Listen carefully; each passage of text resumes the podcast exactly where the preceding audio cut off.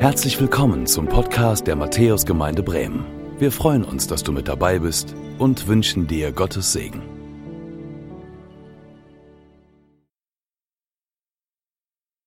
Ja, schönen guten Morgen. Ich freue mich, dass du da bist. Ich freue mich, dass ihr zu Hause eingeschaltet habt, den Stream guckt oder am Telefon mit dabei seid. Und ich finde es so schön, dass wir auf diese Art und Weise das Wort Gottes hören können, voneinander hören können und im Glauben wachsen können. Ich glaube daran, dass Gott hier ist, dass Gott bei dir zu Hause ist und dass Gott lebendig ist und dass wir seine geliebten Kinder sind. Zu Anfang möchte ich gerne beten. Vater, danke, dass wir deine Kinder sind. Danke, dass du in uns lebst. Danke, dass du uns liebst. Und wir wollen unsere Herzen dir jetzt öffnen, wir wollen unsere Ohren öffnen und wollen darauf hören, was du zu sagen hast. Wir wollen dich hier ganz bewusst in den Mittelpunkt rücken und dich ehren und wollen einfach die Zeit, die wir jetzt mit dir haben können, genießen. Jesu Namen, Amen. Wir befinden uns ja gerade in einer wahnsinnig spannenden Predigtreihe, wie ich finde. Wir haben das eben schon gehört, das Thema ist Kämpfe und 4 Runden haben wir schon hinter uns, in denen wir schon viel Gutes hören durften. Wir haben gehört, was die Sünde für Auswirkungen in unserem Leben hat. Wir haben gehört, warum wir Menschen nie genug kriegen, wo wir Schutz finden können. Und letzte Woche haben wir gehört, warum es so wichtig ist, dass wir Schuld bekennen. Heute soll es mit der Frage weitergehen, wer ist für mich? Ich persönlich verbinde mit dieser Frage ein Erlebnis, das mir sehr stark in Erinnerung geblieben ist. Und zwar bin ich im letzten Jahr, es war ein wunderschöner Frühlingsmorgen und ich weiß nicht, ob ihr diese Tage kennt, wo ihr nur schöne Sachen vorhabt. Ich konnte ausschlafen, die Sonne hat geschienen, ich war mit einer Freundin verabredet zum Kaffee trinken und ich trinke wirklich sehr gerne Kaffee, muss ich dazu sagen. Und so startete der Tag für mich wirklich gut. Ich war in der Stadt, bereit, den Kaffee zu mir zu nehmen, war sehr mit Freude geladen und ging da durch die Straßen. Und auf einmal merkte ich, dass jemand ganz nah an meiner Seite ging. Und jetzt mit Corona sind wir da ja alle sehr sensibilisiert, aber auch da war das schon so ein Ticken zu nah. Vielleicht kennst du das auch. Und ich drehte mich um und sah, dass ein Mann neben mir ging und dieser Mann anscheinend was von mir wollte. Und das war auch so, er sprach mich an, aber ich hatte sofort ein mulmiges Gefühl. Dieser Mann wirkte betrunken, wirkte sehr aggressiv und ich bekam Angst. Und deswegen habe ich gesagt und versucht, das möglichst höflich zu verpacken, dass ich keine Zeit habe und weiter muss. Aber leider war das nicht das, was der Mann hören wollte. Das war nicht die Antwort, die er gerne gehabt hätte. Und so kam es dazu, dass dieser Mann sehr wütend wurde. Er begann, mich zu beleidigen, mich zu beschimpfen. Und das Schlimmste war, dass er mir gedroht hat. Er hat mir ins Gesicht geschrien, was er mir gerne antun würde.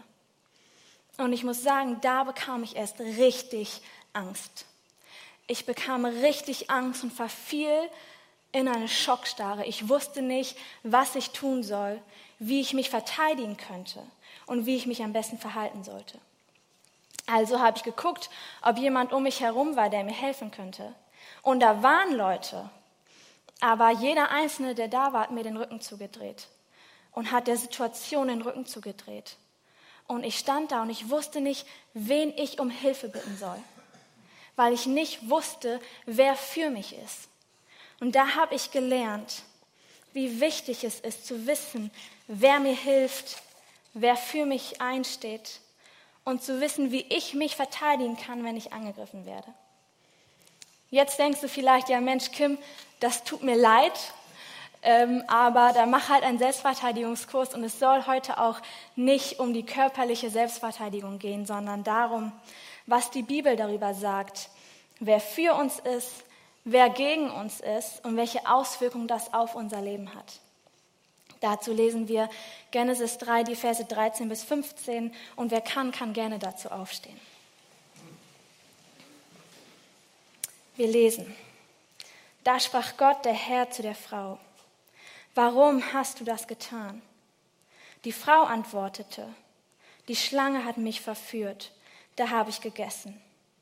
Da sprach Gott, der Herr, zu der Schlange: Weil du dies getan hast, so sollst du verflucht sein, mehr als alles Vieh und mehr als alle Tiere des Feldes. Auf deinem Bauch sollst du kriechen und Staub sollst du fressen dein Leben lang.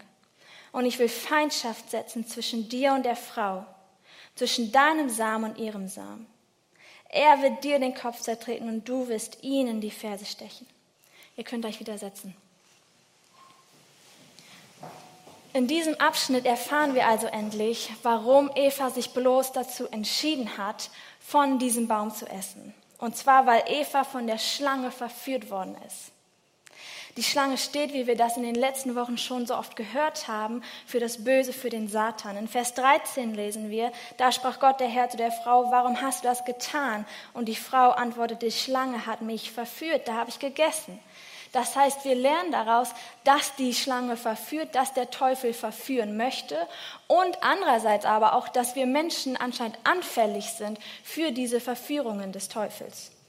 Und ich meine, das muss man sich mal vorstellen, Eva hatte die perfekte Beziehung zu Gott. Auch darüber haben wir in den letzten Wochen schon viel gehört, wie wunderbar diese Beziehung war, die Eva zu Gott hatte. Und trotzdem hat der Teufel es geschafft, sie zu verführen. Da stellt sich mir die Frage, wie der Teufel vorgegangen ist. Und was wir darüber über seine Vorgehensweise lernen können. Denn ich glaube, es ist wichtig, das zu verstehen, wenn wir uns verteidigen wollen. Dafür will ich noch einmal die Verse aus Genesis 3, 1-6 vorlesen. Da steht, und die Schlange war listiger als alle Tiere auf dem Felde, die Gott der Herr gemacht hatte und sprach zu der Frau, ja, sollte Gott gesagt haben, ihr sollt nicht essen von allen Bäumen im Garten? Da sprach die Frau zu der Schlange, wir essen von den Früchten der Bäume im Garten, aber von den Früchten des Baumes mitten im Garten hat Gott gesagt, esset nicht davon. Rühret sie auch nicht an, dass ihr nicht sterbet. Da sprach die Schlange zur Frau, ihr werdet keineswegs des Todes sterben, sondern Gott weiß, an dem Tage, da ihr davon esst, werden eure Augen aufgetan und ihr werdet sein wie Gott und wissen, was gut und böse ist. Und die Frau sah, dass von dem Baum gut zu essen wäre und dass eine Lust für die Augen wäre und verlockend, weil er klug machte. Und sie nahm von seiner Frucht und aß und gab ihrem Mann, der bei ihr war, auch davon und er aß. Wenn wir Genesis 3, 1-6 lesen, erfahren wir also, dass der Teufel zum einen Gottes Aussagen in Frage stellt, dass er lügt bzw. die Wahrheit verdreht, dass er Gott als denjenigen darstellt, der uns einschränken will, durch den wir eingeschränkt werden oder der uns etwas verwehren will, und dass der Teufel uns mit einer vermeintlichen Freiheit oder Verbesserung lockt. Eine Konsequenz aus dieser Verführung wollen wir uns heute genauer anschauen und die steht in den Versen 14-15. Da steht, da sprach Gott der Herr zur Schlange, weil du dies getan hast, so sollst du verflucht sein, mehr als alles Vieh und mehr als alle Tiere des Feldes. Auf deinem Bauch sollst du kriechen und Staub sollst du fressen dein Leben lang. Hier lesen wir von der Verfluchung der natürlichen Schlange, von der Verfluchung des Tieres. Wenn wir weiterlesen in Vers 15, lesen wir, und ich will Feindschaft setzen zwischen dir und der Frau, zwischen deinem Samen und ihrem Samen. Er wird dir den Kopf zertreten und du wirst ihn in die Ferse stechen. Wir lesen hier, dass das, was der Teufel angefangen hat, die Menschen anzugreifen, fortlaufen wird. Wir erfahren, dass zwischen dem Samen der Schlange, dem Teufel, und dem Samen von Eva, das sind wir Menschen, weiterhin diese Feindschaft bestehen bleibt, die der Teufel selber ins Leben gerufen hat. Aber das Gute ist, dass Gott uns Menschen keineswegs unserem Schicksal ausgeliefert lässt und sagt, ja, ihr lieben Menschen, ihr müsst versuchen, stärker zu sein als Eva. Nein, so hat Gott nicht gehandelt, denn wir lesen in Vers 15, er wird dir den Kopf zertreten und du wirst ihn in die Ferse stechen. Hier bestimmt Gott den Untergang des Teufels. Gott lässt den Teufel nicht ungestraft davonkommen. Wir lesen hier die erste Ankündigung von Jesus. Hier steht, das war die Feindschaft zwischen dem Teufel und den Menschen, dem Samen von Eva weitergeführt wird, dass das, was der Teufel angefangen hat, weiterhin Bestand hat. Aber hier steht auch, dass ein Mensch, der Same Evas, kommen wird und den Teufel den Kopf zertreten wird. Ein Mensch wird kommen, wird hier gesagt. Und wird das Böse besiegen. Und dieser Mensch wird zwar leiden, denn die Schlange wird dem Menschen noch einmal in die Ferse stechen. aber siegen wird der Mensch. Und nun glaube ich, dass kein Mensch jemals in der Lage dazu wäre, das Böse zu besiegen, aber dafür hatte Gott auch einen ganz, ganz wunderbaren Plan. Jesus ist dieser Mensch, der Sohn Gottes, der als wahrer Mensch und als wahrer Gott auf diese Welt gekommen ist, der ohne Sünde geblieben ist und dann am Kreuz gestorben ist, um nach 3 Tagen aufzuerstehen. Und dadurch hat Jesus den Tod besiegt. Dadurch hat Jesus das Böse besiegt, dadurch hat Jesus der Schlange den Kopf zertreten und die Feindschaft durchkreuzt. Er hat diese Feindschaft, die der Teufel in die Welt gebracht hat, indem er Eva verführt hat, besiegt. In Kolosser 2, Vers 15 wird das folgendermaßen ausgedrückt. Da steht, und die gottfeindlichen Mächte und Gewalten hat er entwaffnet und ihre Ohnmacht vor aller Welt zur Schau gestellt. Durch Christus hat er einen triumphalen Sieg über sie errungen. Die Prophezeiung, von der wir in Genesis 3 lesen, hat sich bewahrheitet. Wir leben in der Zeit, in der wir das erleben dürfen, in der wir das für unser Leben annehmen dürfen, wie Andreas das am Anfang der Reihe uns schon aufgezeigt hat. Und wenn wir 2 Verse vorher reinspringen, erfahren wir in Kolosser, wird das auch noch mit reingebracht. Da steht ab Vers 13, ja, Gott hat euch zusammen mit Christus lebendig gemacht. Ihr wart nämlich tot aufgrund eurer Verfehlungen und wegen eures unbeschnittenen, sündigen Wesens. Doch Gott hat uns alle unsere Verfehlungen vergeben. Den Schuldschein, der auf unseren Namen ausgestellt war und dessen Inhalt uns anklagte, weil wir die Forderung des Gesetzes nicht erfüllt hatten, hat er nicht mehr gültig erklärt. Er hat ihn ans Kreuz genagelt und damit für immer beseitigt. Und die gottfeindlichen Mächte und Gewalten hat er entwaffnet und ihre Ohnmacht vor aller Welt zur Schau gestellt. Durch Christus hat er einen triumphalen Sieg über sie errungen. Ihr Lieben, ist das nicht herrlich? Jesus hat den Sieg errungen und zusätzlich sind wir auch noch von dem Bösen erlöst, wenn wir das für unser Leben annehmen, wenn wir sagen, ja, Jesus soll der Herr über mein Leben sein. Das ist so eine gute Nachricht. Ich finde, das ist die beste Nachricht, die wir jemals hören können. Wenn du das noch nie gehört hast, dann möchte ich dir das heute sagen. Und ich würde euch so gerne sagen, das war's für uns. Die Feindschaft, die der Teufel in die Welt gebracht hat, ist vorbei. Uns kann niemand mehr was anhaben. Und ein Stück weit ist das auch so. Denn der Feind hat kein Anrecht mehr auf dich, wenn du ein Kind Gottes bist. Aber trotzdem leben wir noch in dieser Welt. Und das Himmelsreich, das Friedensreich ist zwar schon angebrochen, aber es ist noch nicht vollendet.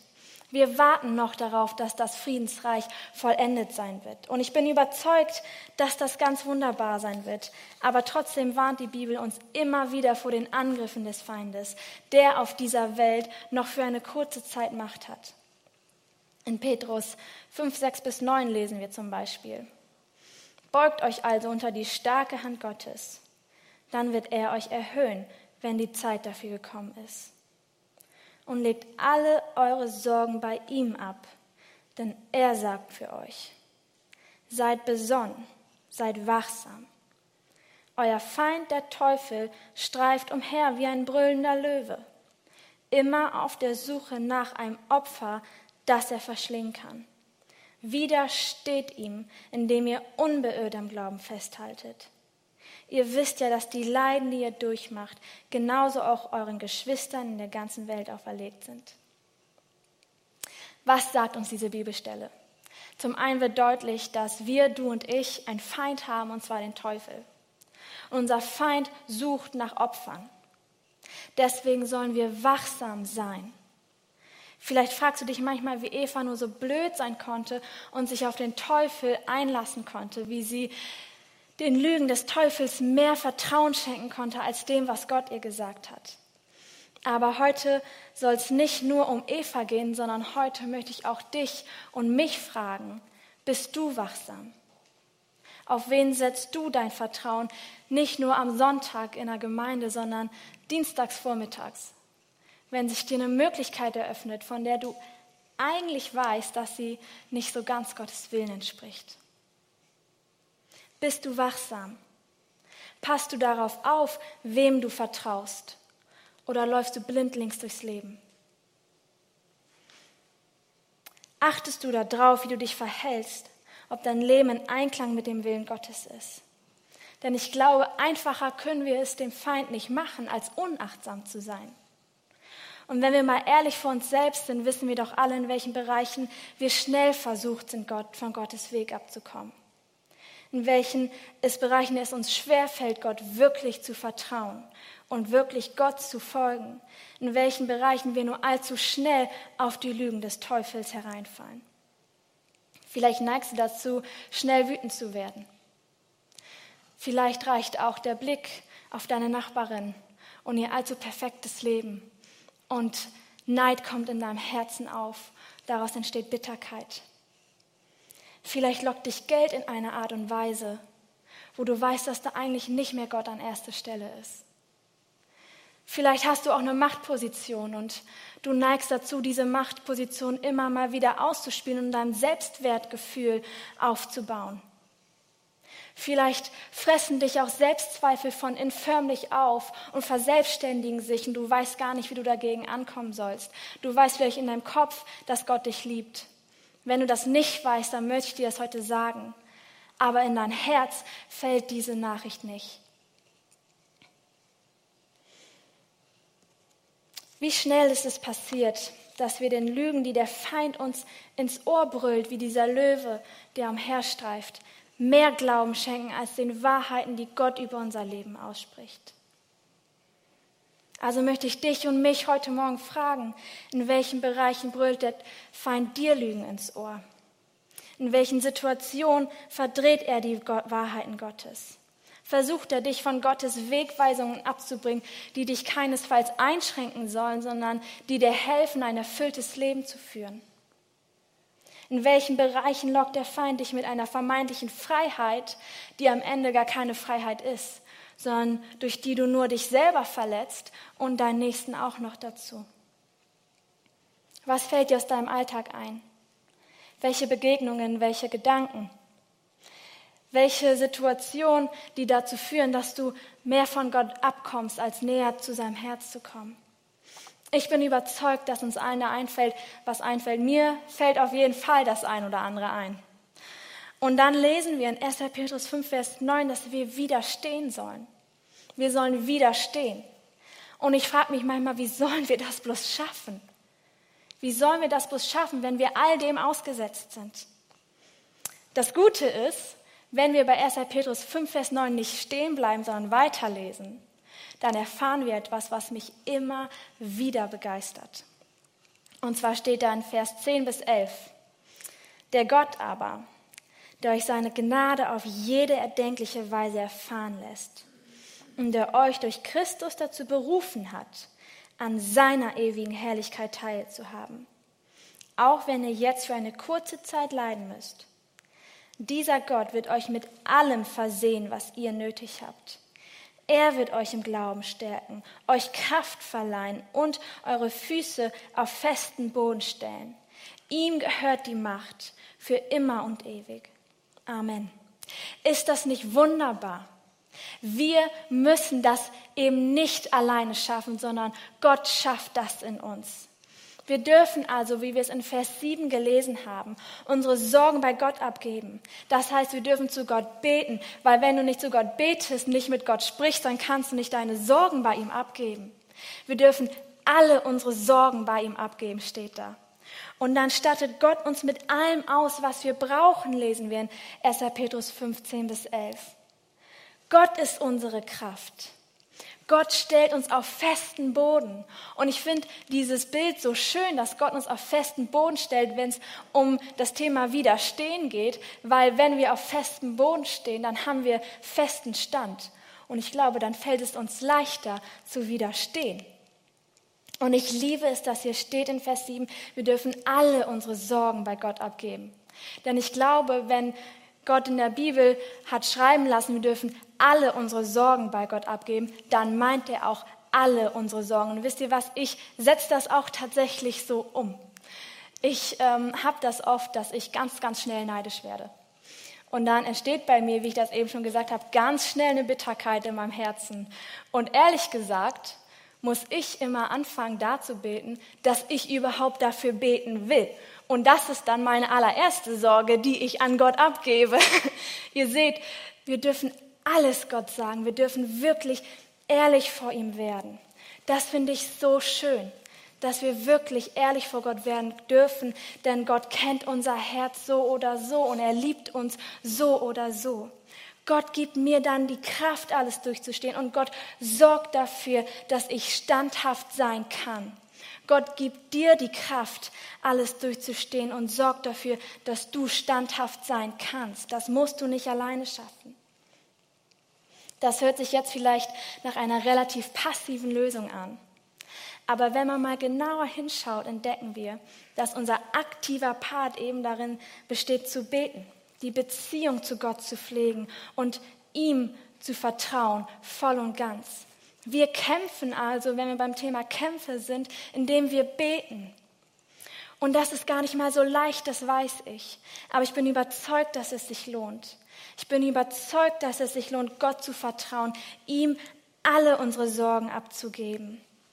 Ihm hinterherzurennen, wenn der Feind anfängt, Lügen in dein Ohr zu brüllen. Mehr Zeit mit Gott zu verbringen, wenn ich merke, ich fange an zu schwimmen oder es kommen Situationen auf mich zu, wo es brenzlig werden könnte. Tiefer in die Bibel einzutauchen, anstatt sie in die Ecke zu legen. Ehrlicher zu werden vor Gott. Ihm eben wirklich alle unsere Sorgen abzugeben. Ihn auch in die Ecken unseres Herzens zu lassen, wo wir vielleicht sonst nicht mal uns selber ranlassen. Vielleicht hilft es dir auch, Bibelverse auswendig zu lernen. Und diese Bibelverse und die Wahrheiten, die du dann weißt, die Gott über dein Leben ausspricht, in Situationen, wo es schwierig wird, dir in Erinnerung zu rufen.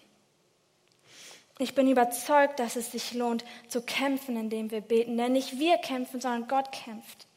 Wenn wir uns auf Gott konzentrieren, uns auf ihn ausrichten, uns dafür entscheiden, ihm zu vertrauen und nicht dem Gebrüll, bin ich mir sicher, dass das Gebrüll leiser werden wird. Wir können uns ebenfalls schützen, das glaube ich auch, indem wir vor Versuchungen fliehen, indem wir vielleicht Orte und Menschen meiden, wo wir wissen, die haben einen schlechten Einfluss auf uns. Indem wir Gedanken ganz bewusst an Gott abgeben, Situationen ganz bewusst an Gott abgeben, bevor wir in sie hineinkommen. Oder auch wenn wir in ihnen drin sind, um mit alten Gewohnheiten zu brechen und uns neue Gewohnheiten anzutrainieren. Ich bin auch sicher, dass es uns hilft, wenn wir in Gemeinschaft vor Gott kommen. Aber heute möchte ich eben einen besonderen Fokus auf das Gebet legen. Denn ich glaube, das Gebet und unser Gespräch mit Gott, unsere Gemeinschaft mit Gott ist die Grundlage für alles Weitere, was dann folgt. Und das Gute ist, dass unser Gott stärker ist als alles, was die Welt uns entgegenstellen könnte. Unser Gott ist größer als alles, was der Feind uns jemals ins Ohr brüllen könnte. Denn so wie wir das in Genesis 3 gelesen haben, hat Gott die Welt überwunden, hat Jesus den Teufel besiegt, hat Jesus das Böse besiegt. Und selbst wenn wir mal einknicken, vergibt uns Gott unsere Schuld, wenn wir Kinder Gottes sind. Das ist mir ganz wichtig zu betonen. Unser Gott ist ein gnädiger Gott. Gott vergibt uns. Wir dürfen wieder zu ihm zurückkommen und sagen, ich habe hier falsch gehandelt, Gott. Es tut mir leid.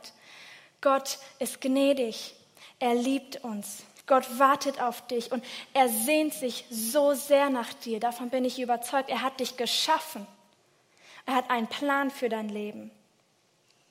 Und die Situationen mögen sich zwar nicht immer so wenden, wie wir uns das vorstellen. Glaub mir, ich weiß das. Aber Gott verspricht uns, dass er uns alles gibt, was wir brauchen, um jede Situation durchzustehen. Denn er ist an unserer Seite und er möchte uns seine Kraft geben. Es sind nicht wir, die diese Kraft aufbringen müssen für unser Leben. Das brauchen wir nicht machen. Da dürfen wir uns entspannen. Wir dürfen durch Gottes Kraft leben und die ist unendlich groß. Der Feind mag also gegen dich sein, aber Gott ist für dich. Gott stattet dich mit allem aus, was du brauchst. Das verspricht er dir in seinem Wort. Wie sieht es bei dir aus? Gibt es Bereiche, wo du gemerkt hast, dass du in einem Kampf stehst oder wo du vielleicht schon länger weißt, dass du in einem Kampf stehst? Fallen dir vielleicht gerade jetzt Bereiche ein, wo du neue Kraft brauchst? dann komm damit zu Gott. Bete zu ihm. Gib ihm deine Sorgen ab. Er möchte dir so gerne helfen. Und stell dir mal vor, was für einen Unterschied das machen würde, wenn wir uns dessen bewusst wären, welche Freiheit wir erleben dürfen und welches Zeugnis wir wären. Und wie stark wäre es, wenn wir nicht nur ganz viele Einzelkämpfer wären, sondern wenn wir in Gemeinschaft kämpfen würden. Wenn wir ehrlich voreinander werden würden, anstatt Angst zu haben, dass die anderen vielleicht denken könnten, ja, was weiß ich, was sie über uns denken könnten. Aber wie viel Kraft wir hätten, wenn wir gemeinsam kämpfen würden, wenn wir gemeinsam beten würden. Ich glaube, dass Gott Gemeinschaft liebt, weil er in sich Gemeinschaft ist, weil er uns in Gemeinschaft geschaffen hat. Und deswegen glaube ich, dass es auch einen Unterschied macht, wenn wir in Gemeinschaft beten. Und ich glaube, dass es auch eben einen Unterschied macht, wenn wir in Situationen stehen, wo wir merken, jetzt wird's hier brenzlig. Ich bin im Begriff, meinen Ehepartner hier jetzt gleich richtig zur Sau zu machen. Oder ich merke, Neid kommt in meinem Herz auf. Oder ich merke, ich bekomme Angst. Ich bekomme Angst und habe das Gefühl, ich kann das nicht schaffen. Ich glaube, dass es einen Unterschied macht, wenn wir dann einen Schritt zurückgehen und erstmal sagen, und jetzt als erstes bete ich. Als erstes gebe ich meine Sorgen an Gott ab und bitte ihn, dass er mir die Kraft gibt, das durchzustehen, dass er mir die Kraft gibt, zu widerstehen. Ich möchte nicht länger in einer Schockstarre sein, wie ich das am Anfang der Predigt erzählt habe im letzten Jahr. Ich möchte nicht länger nicht wissen, wer für mich ist und wie ich mich verhalten kann, denn ich weiß, wer für mich ist. Gott ist für mich. Gott verteidigt mich, Gott steht für mich ein. Ich weiß auch, wie ich mich verteidigen kann, nämlich indem ich bete. Wir kämpfen, indem wir beten. Ich möchte nicht mehr passiv sein, sondern aktiv. Aktiv Gott vertrauen, aktiv beten, aktiv meine Ängste an Gott abgeben und ihm bitten um seine Kraft und dass ich Durchhaltevermögen habe. Ich möchte mich aktiv in den Situationen, wo ich mich alleine fühle, mich überrumpelt fühle, daran erinnern, dass Gott bei mir ist. Dass Gott bei dir ist, denn Gott lebt in uns, wenn wir Kinder Gottes sind. Und meine Frage an dich ist heute, möchtest du das auch? Gibt es Situationen in deinem Leben, wo du sagst, hier brauche ich jetzt ganz konkret die Kraft Gottes? Hier brauche ich ganz konkret die Kraft, um zu widerstehen. Hier brauche ich ganz konkret seinen Frieden. Dann möchte ich dich ermutigen, vor Gott zu kommen und ihm alle deine Sorgen abzugeben. Ich bete. Vater, danke, dass du ein guter Gott bist. Danke, dass wir mit allen unseren Sorgen zu dir kommen dürfen. Und du siehst, wie es in uns aussieht.